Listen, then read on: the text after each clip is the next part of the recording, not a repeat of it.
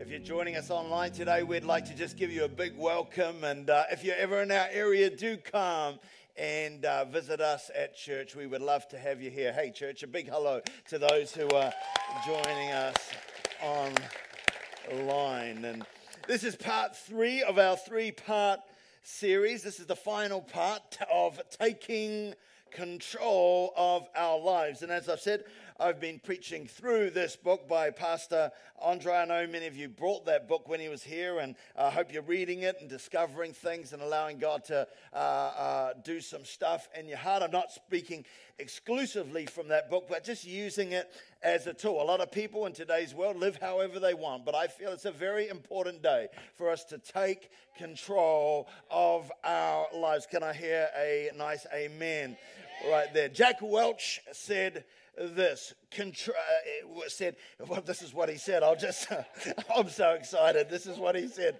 Yeah, I'm just going to take control of my life. So Jack Welch said, control your own destiny or someone or something else will.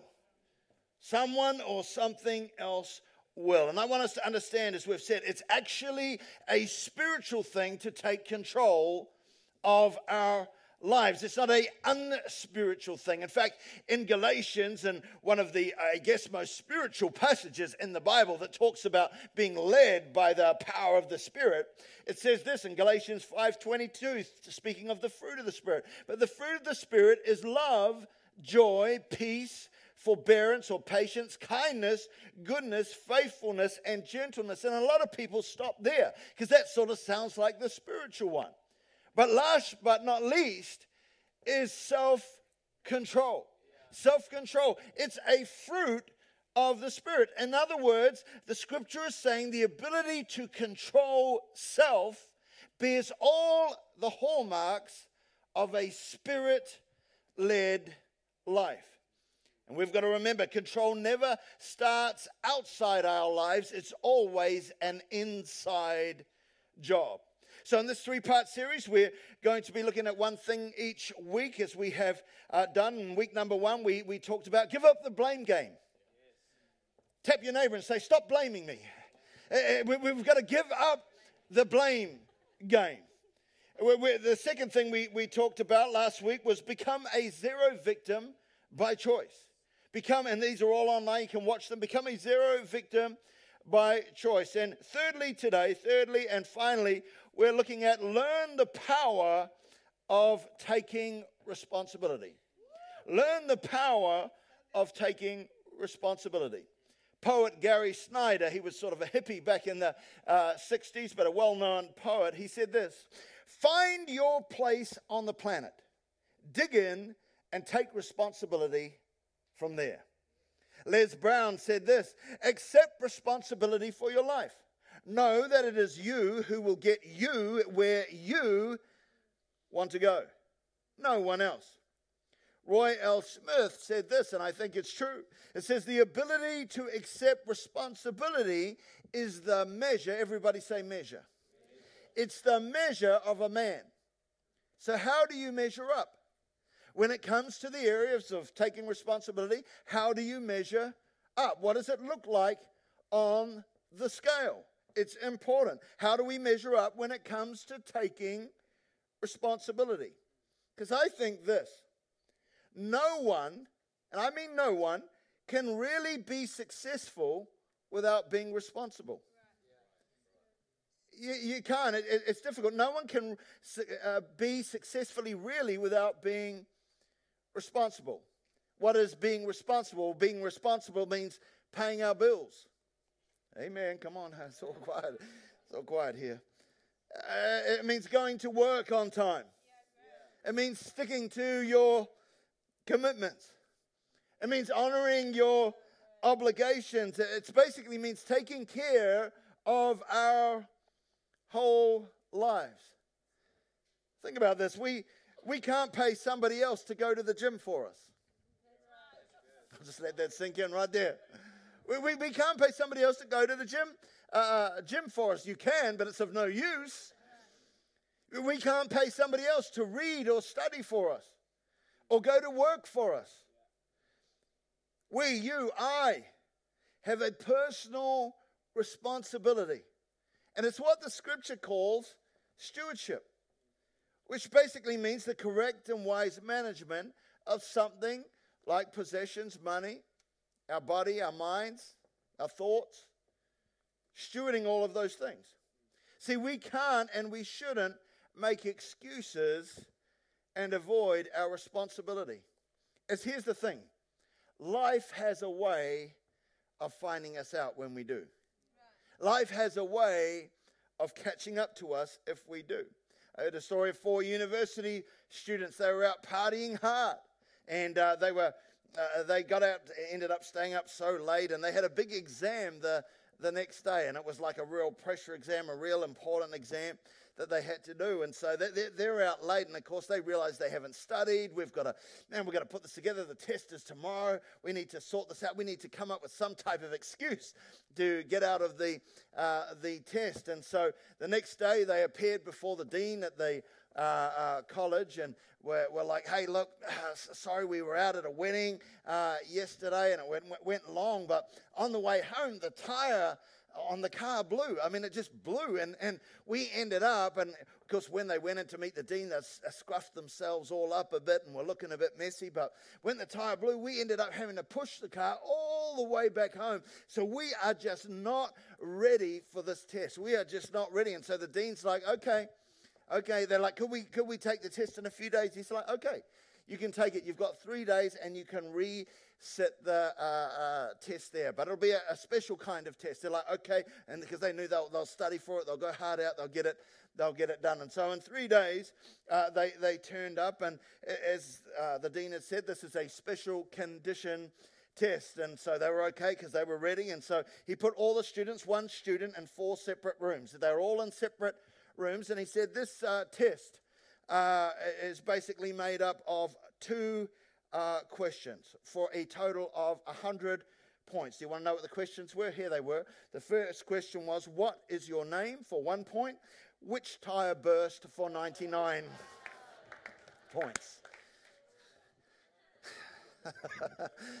Life's got a way of catching up on us when we don't take our responsibilities.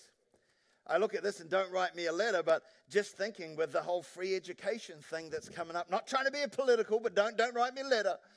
But you can uh, imagine these type of scenarios where people don't have to worry about these type of things. Listen, somebody said this when government, George Pataki said this, when government accepts responsibility for people, the people no longer take responsibility for themselves. Oh, drop the mic, walk off. Come on. And can I just say, as believers, we also can't substitute responsibility with prayer. Thank you, Grace. We, we can't substitute responsibility with prayer. See, we, we shouldn't relinquish our responsibilities by handing them over to God, saying, Oh, God, you take care of it.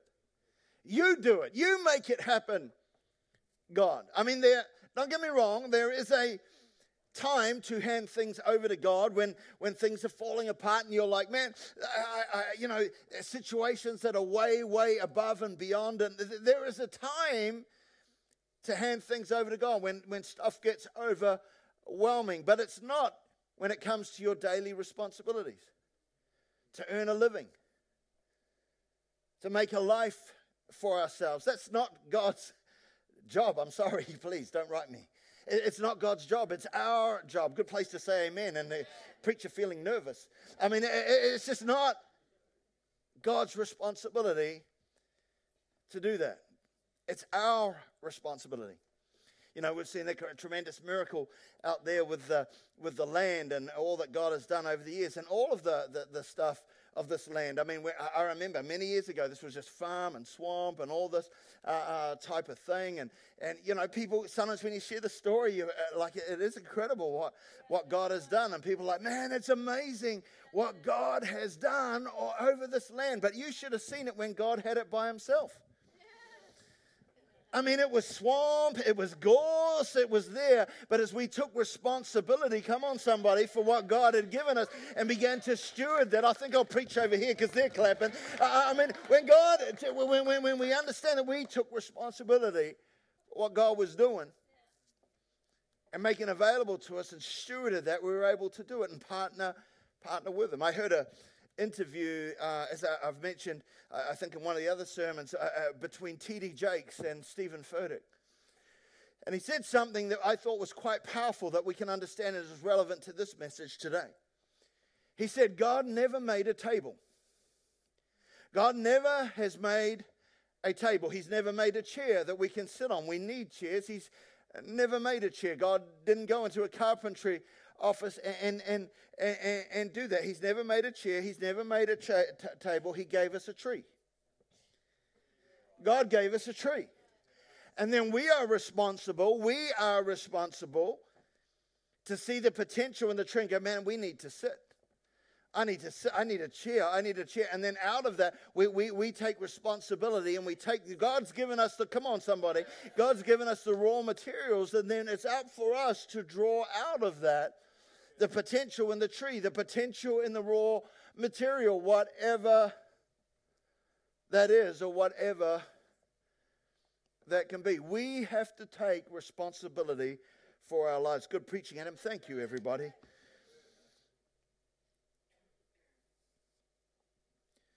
It's not God's responsibility to make me happy. There I say it's not even my wife's responsibility to make me happy. It's my responsibility to take care of my life my mind, my thoughts, my actions, my deeds. It's my responsibility, nobody else's. It's my responsibility to manage my home, manage my money, manage my, uh, my mind, no one else's. See, listen, people who, who don't take responsibility for their lives usually do two things, and we've talked about it on these other two times. They usually, number one, blame others, and number two, view themselves as victims. That's what happens. They blame others and they view themselves as victims. See what I mean? In, in Genesis chapter 16, verses 1 through 6, we find the story of Abraham's Abraham and Sarai. And if you know the story, Sarai, she she couldn't have any children, and that was like a big deal. I mean, it's a big deal today. It's a big deal today. By the way, in the next service, we're going to be dedicating Josh and Andrea. If you remember Josh and Andrea, uh, he joined the police, moved down to uh, Greymouth, but they're coming up to dedicate their child back home. Amen. Hallelujah there. So that's pretty, pretty exciting. So they're going to be, uh, be here. But, but, but Abraham and Sarah, they couldn't have children. And it's a big deal. Big deal today, but way big deal back then because, because it was like, man, no ears, the name doesn't continue on. This is like, like serious, serious stuff for them. And, and so she was gutted. And, and in Genesis 16, verses 1 through 6, she comes up with a plan. It says, Now Sarai, Abraham's wife, had borne him no children, but she had an Egyptian slave named Hagar. So she said to Abraham, The Lord has kept me from having children. Go sleep with my slave. That's like code language for grown up stuff. You know what I'm talking about. Go sleep with my slave. Perhaps I can build a family through her. Abraham agreed to what Sarai said. Sarah, his wife, took her Egyptian slave. She took her Egyptian slave Hagar and gave her, gave her to her husband to be his wife. He slept with Hagar and she conceived. When she knew she was preg- pregnant, she began to despise her mistress. Then Sarai said to Abraham, You are responsible you are responsible for the wrong I am suffering. I put, I put, I put my slave in your arms, and now she knows she's pregnant. She despises me. May the Lord judge between you and me. Abraham says, Your slave is in your hands. Abraham, Abraham said, He's a typical man. Do whatever you want. Okay, he's just like, Do whatever you want, whatever you think's best. Then Sarah mistreated Hagar, so she fled from her. Think about this. What amazes me about this story, give me some liberties here. What amazes me about the, the, the story is that, that it's she, Sarai, who came up with this thought. She was the one. She, she was it. Just go with me, girls. This doesn't inspire her. She was the one. She was the one who came up with this thought. She's like, Abe, honey. Abe. Abe, honey, this might sound funny. But can you sleep with, can you lay with, like, remember Bible code for grown up stuff? can you sleep with, can you lay with my servant Hagar? And, and she's like, You know, you just go do your thing and give me some offspring. Come on. She was said, Yeah, give me some liberty. And, and now, uh, now Abe's a man. You got to understand it. Abe's, I'll just say it one more time. Abe's a man. You know, she's just come and said, "You, you, you, you, you get with Hagar," and Abe's a, Abe's a man, and he's like, "It sounds like a plan." It's like it's like if you if you if you insist, if you think that's a good idea, it'll be tough, but I will. I will do this for you, honey. If that's what, uh, all the men, they're just quiet, but they know what's going on right here. Come on.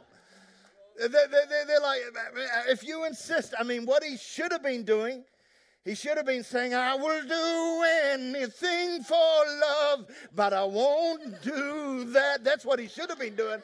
And all the ladies said, Amen. Come on, somebody. but he's like, he's a man. He's like, sounds like a plan. I think I think this will. I, I, I think this will. This will. This could be. This, this could work. But now, see, and, and here's the thing I don't know, I don't know if she was Hagar the hottie. Okay, I don't know. I don't know. But, but she quickly became Hagar the horrible and the hated. She quickly became someone who was despised. Abraham lies with her and she gets pregnant and she starts despising Sarah. And you can imagine it'd be awkward in the kitchen. I mean, you know, it's just getting catty and stuff. And so things aren't working out how they uh, thought. But here's the crazy thing she comes to Abraham and says, You are responsible. You are responsible for the wrong I am suffering. What's she doing? She's playing the blame game. Abraham's like, he's got that stunned possum look in the headlights, sort of. He's like, I, honey, I thought this was, you know, your idea, right? And and and and remember, Sarai brought Hagar to him, and and she's like now the victim. She's like, uh, uh, uh, you know, she's like, no, it hasn't worked out how I, I thought it would work out. You you're responsible for this. And not only that, she brings God into it when she's the one who instigated the whole thing. She's like, oh, let God judge this, and he will. now Abraham, he's just like, well, she's in your hands. You take care of it, woman. This is, this is your responsibility. This is, this is your thing. You set this up. You, you look after this. See, we have to understand God has created us for responsibility. God has created us as people to take responsibility. In Genesis 2:15 it says the Lord God took the man right back in the beginning and put him in the garden uh, of Eden to work it. Not to relax and sunbathe and uh, chill it, but to work it and to take care of it. And the Lord God commanded the man, You are free to eat from any tree in the garden, but you must not eat from the tree of the knowledge of good and evil. For when you eat from it, you will certainly die. And so in this passage, we can see that Adam was told what to do and what not to do. What to do and what not to do.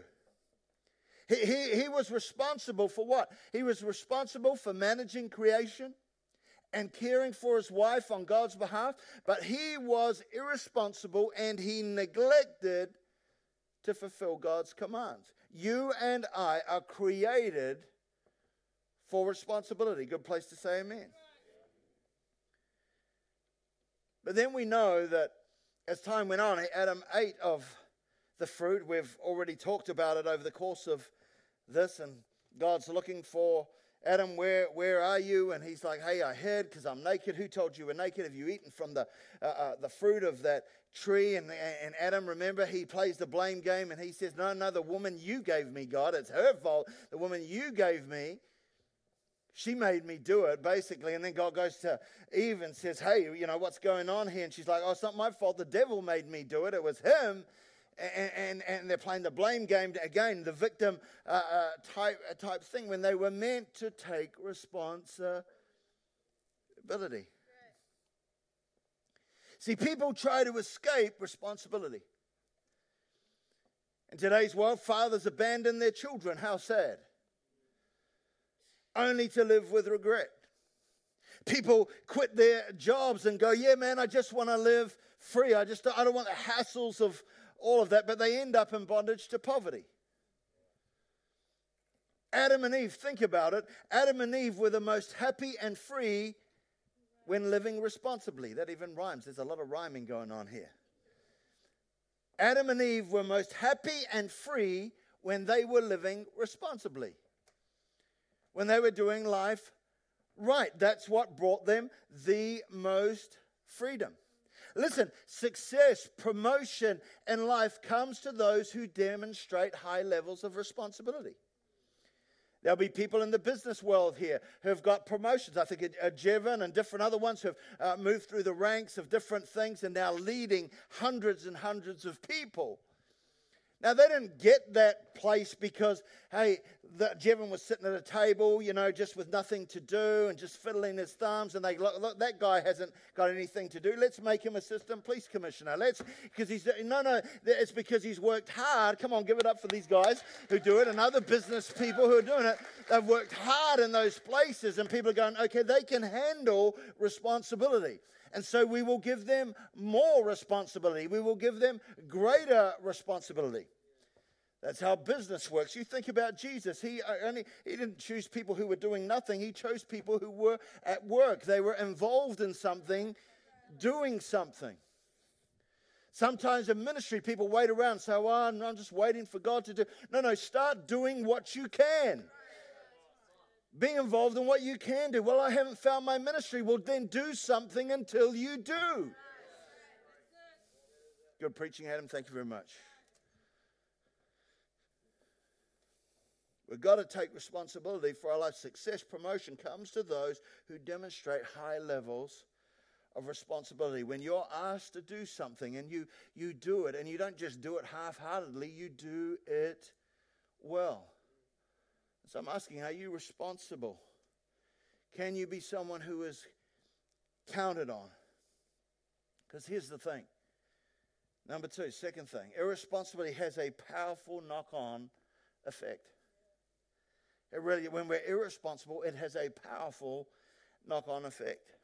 See, when Adam and Eve were, were irresponsible, think about the powerful effect it had. In Romans chapter 5, verse 12, it says, Therefore, just as sin entered the world through one man, and death through sin, and in this way death came to all people. Everybody say, all people.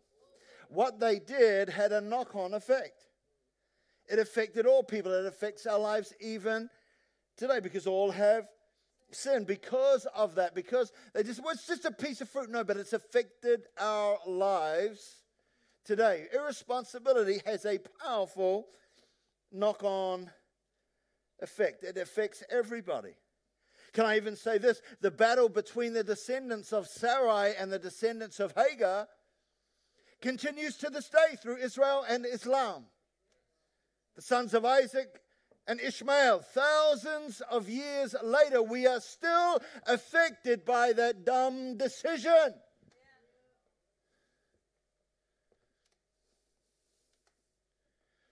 Listen, when we don't take responsibility to do the dishes, to pick up the rubbish, to recycle that paper, to, when we're always late for everything, come on, I'm preaching good. Someone else has to pick up the slack, others get affected.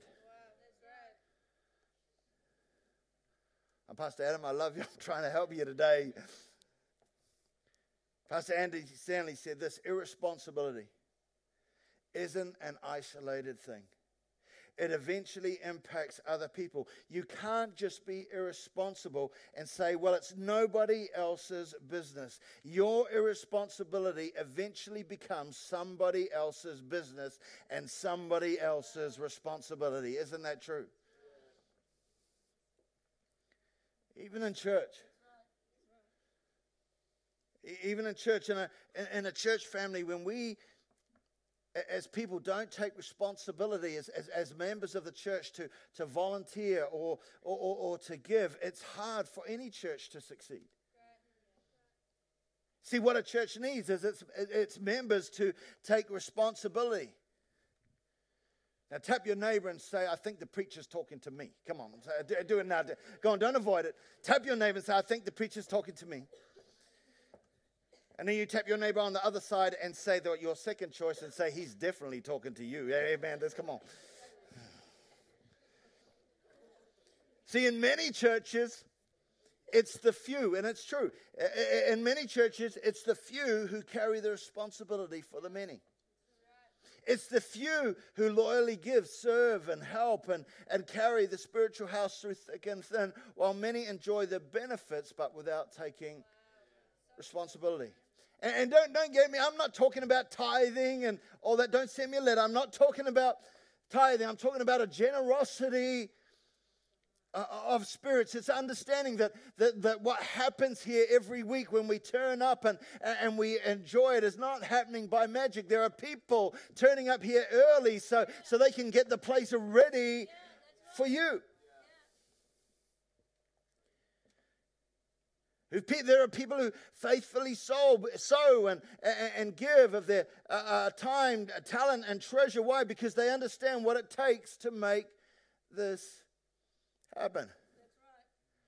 You're sitting on a chair that somebody else paid for. Cleaners, repairs, power bills paid. Staff who work very, very hard. Uh, uh, interns who, who work basically for nothing. Can we give it up for our interns who work their guts out? Workers who are worthy of their wages. But the reality is, we live in a consumeristic culture that doesn't want to take responsibility. We consume what's on offer without contributing. It was so refreshing just a few weeks ago, just in the foyer, someone came up to me and said, Look, I've just been in your children's area. I see the TV, the LCD in there is, is really old, and, and, and which it is. And uh, we, you know, we do with the best uh, with what we have and, and they said, "Hey, we would lo- we would love our family to be able to buy you a brand new LED screen and just be able to make that happen. And then, do you have the internet connected to that? Because we'll get a smart TV and making sure so you can get stuff from other churches and stuff to be able to uh, use with the uh, with. I would love more church members like that. Come on, somebody say Amen. Yeah, I, I think it's great just when they're saying because they understand that to when they're a part of something that they're not just waiting for something to be handed down. They're a part of what God is doing and they want to contribute to, to, to that. Why? Because we, again, when we're doing what we are doing, we again want to build a, a, good church community. We don't just want an average church community we just don't want to we want to build a, a, a, place that, that can impact people's lives that can can turn it around. I don't know about you but i love it when i see people getting uh, baptized and they've had an encounter uh, encounter with god. I love it when, when i hear stories of people getting saved and their lives uh, uh turned around. That's why we do it. Why? Because we just don't want to do church or create an average church community. We want a good community and that takes for all of us to do our part. Can I hear a good amen on that? All of us to do our part. You know, in the book of Nehemiah, the people, it says, willingly assume responsibility for the house of God.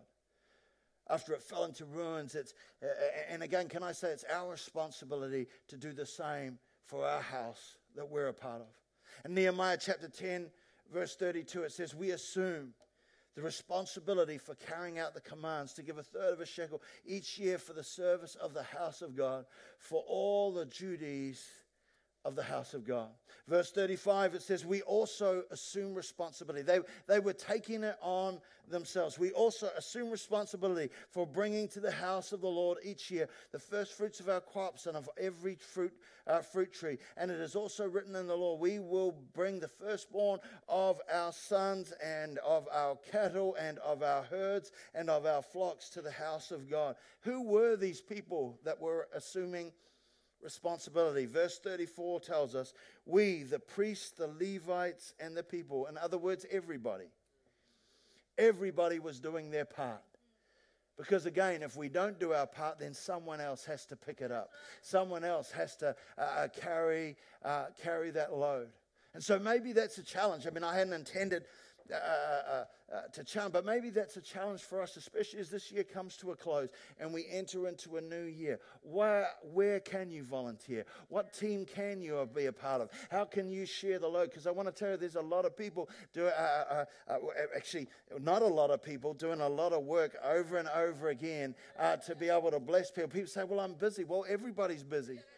Everybody's busy, busy, but I don't know about you, but I want to fill this place over and over and over uh, again. Why? Because people say, oh, this church is uh, big. No, there are 51,000 people who don't know Jesus in this community, and we've got to make a difference in that place.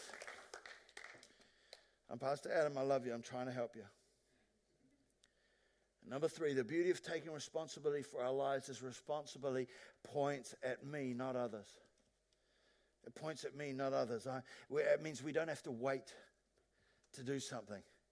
It means we don't have to wait and just go, man, when will that happen? Or when will God do that? Or, or, or say, uh, when's the government going to do this or the government uh, going to do that? No, when we take responsibility for our lives, we just say, we're going to sit up, we're going to stand up, and we're going to get this done. We're going to make uh, this happen. We're not putting, waiting or putting it off for anybody else to do. The worship team can come.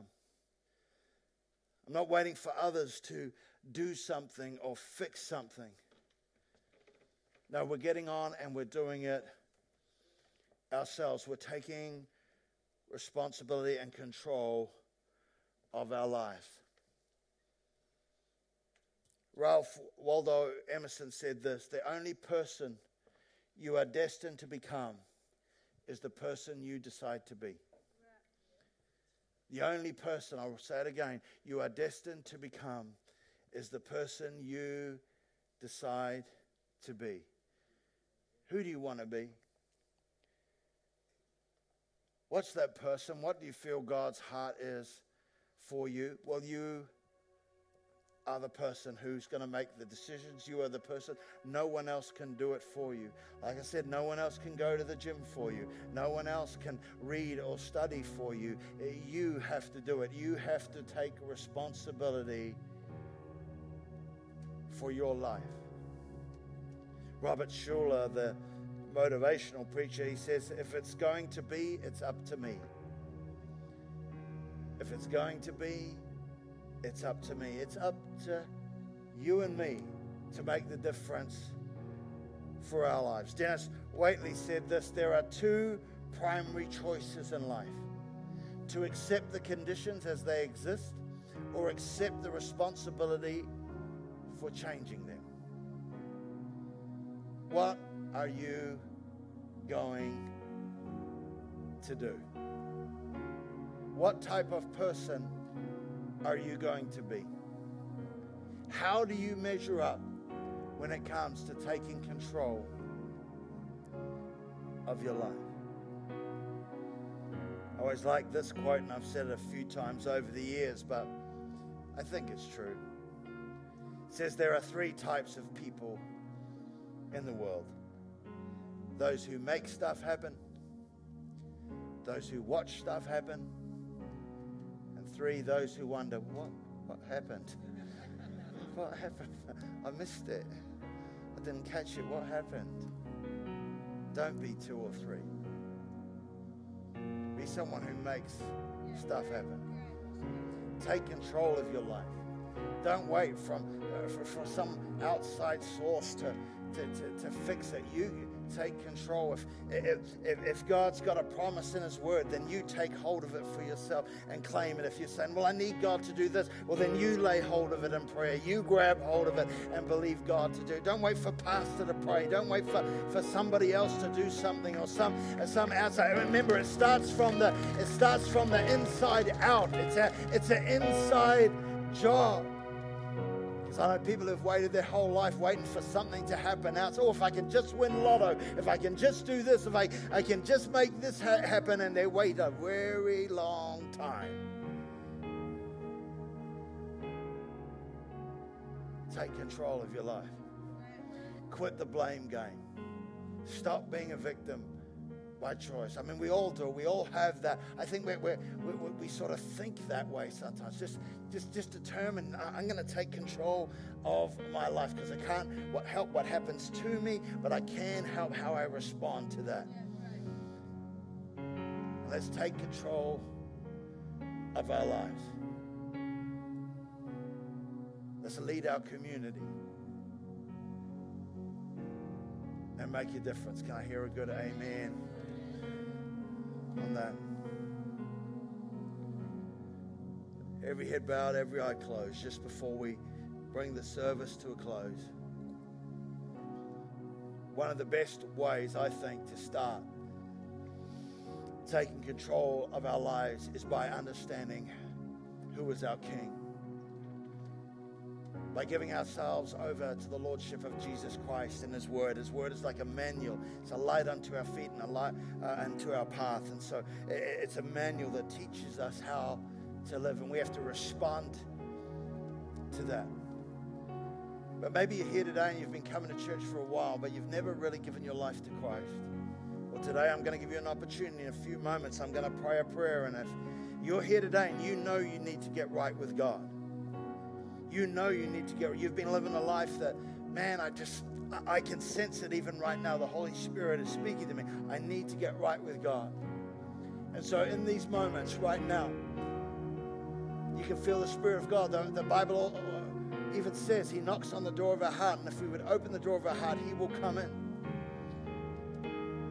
So if you're saying, look, I, I know I need to get right with God here today, but my life's not good enough yet, and I, I need to sort this out, my friend, here, here's the, the wonder of the gospel. It's not about how, how bad you are, it's about how good God is. It's what He has made available to you. He's died on a cross that you might know. And the Bible says, He who the Son sets free is free indeed. You can know that freedom not because of what you do, but because of what He has done.